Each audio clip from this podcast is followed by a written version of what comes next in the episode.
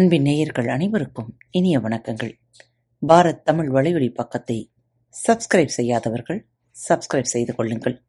இந்த பகுதியை கேட்டு முடித்தவுடன் உங்களது கருத்துக்களை பதிவிட மறவாதீர்கள். உங்களுக்கான இமெயில் முகவரி கீழே உள்ள டிஸ்கிரிப்ஷன் பாக்ஸில் கொடுக்கப்பட்டுள்ளது. நன்றி. அன்பின் உறவுகளுக்கு இனிய வணக்கங்கள். இந்த நாள் இனிய நாளாக அமையட்டும். இன்று தங்களது பிறந்த நாள் மற்றும் திருமண நாள் விழாவை கொண்டாடும் அனைவருக்கும் பாரத் தமிழ் வலையொலி பக்கத்தின் மனம் நிறைந்த வாழ்த்துகள். உண்மையான மகிழ்ச்சி எது? ஒரு அழகான பெரிய பணக்காரியான அதிக மதிப்புள்ள உடை உடுத்திக் கொண்டு ஆடம்பரத்தில் வாழும் ஒரு பெண் அவள். ஒரு கவுன்சிலிங் செய்பவரை காணச் சென்றாள். அவரிடம் என் வாழ்வு ஒரே சூனியமாக இருக்கு. எவ்வளவு இருந்தும் வெற்றிடமாகத்தான் உணர்கிறேன். அர்த்தமே இல்லாமல் இலக்கே இல்லாமல் வாழ்க்கை இழுக்கிறது. என்னிடம் எல்லாம் இருக்கிறது. இல்லாதது நிம்மதியும் மகிழ்ச்சியும் மட்டுமே. என் சந்தோஷத்திற்கு வழி சொல்லுங்கள் என்றார் கவுன்சிலிங் செய்பவர் அவரின் அலுவலக தரையை கூட்டிக் கொண்டிருந்த ஒரு பெண்ணை அழைத்தார்.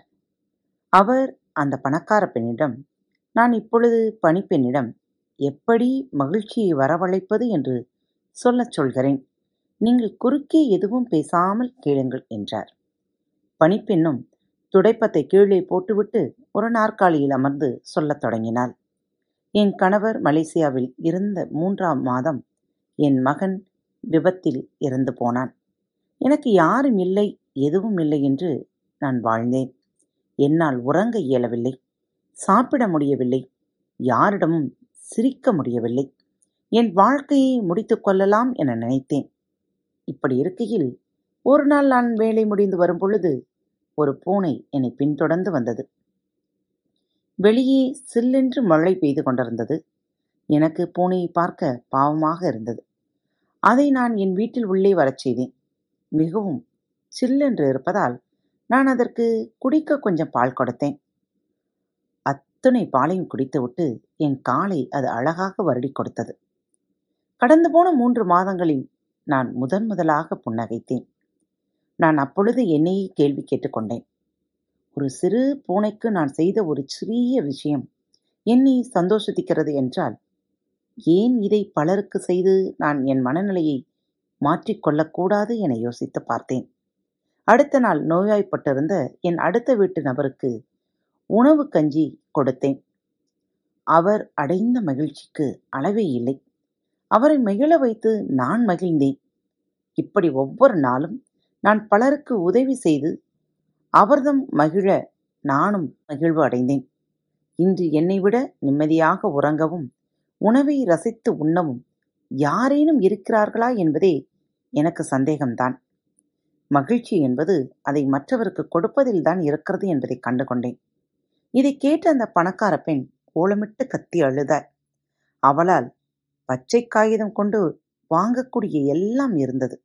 ஆனால் பணத்தால் வாங்க முடியாத ஒரு விஷயம் அவளிடம் அங்கு இல்லை. வாழ்க்கையில் அழகு என்பது நீ எவ்வளவு மகிழ்ச்சியாக இருக்கிறாய் என்பதில் இல்லை. உன்னால் அடுத்தவர் எவ்வளவு மகிழ்ச்சி ஆகிறார்கள் என்பதிலே இருக்கிறது. மகிழ்ச்சி என்பது அது போய் சேரும் இடமல்ல. அது ஒரு பயணம். மகிழ்ச்சி என்பது எதிர்காலம் இல்லை அது நிகழ்காலம். மகிழ்ச்சி என்பது ஏற்றுக்கொள்வது அல்ல அது ஒரு முடிவு. நீ என்ன வைத்திருக்கிறாய் என்பதில் இல்லை மகிழ்ச்சி. நீ யார் என்பதில்தான் மகிழ்ச்சி. மகிழ வைத்து மகிழுங்கள். உலகம் உங்களை கண்டு மகிழும். என்ன நேயர்களே மகிழ்ச்சியாக வாழ இன்றைய நாளை நாம் பயன்படுத்திக் கொள்வோம். மீண்டும் மற்றொரு தலைப்பில் உங்கள் அனைவரையும் சந்திக்கும் வரை உங்களிடமிருந்து விடைபெற்றுக் கொள்வது உங்கள் அன்பு தோழி. மகிழ்வுடன் வாழுங்கள்.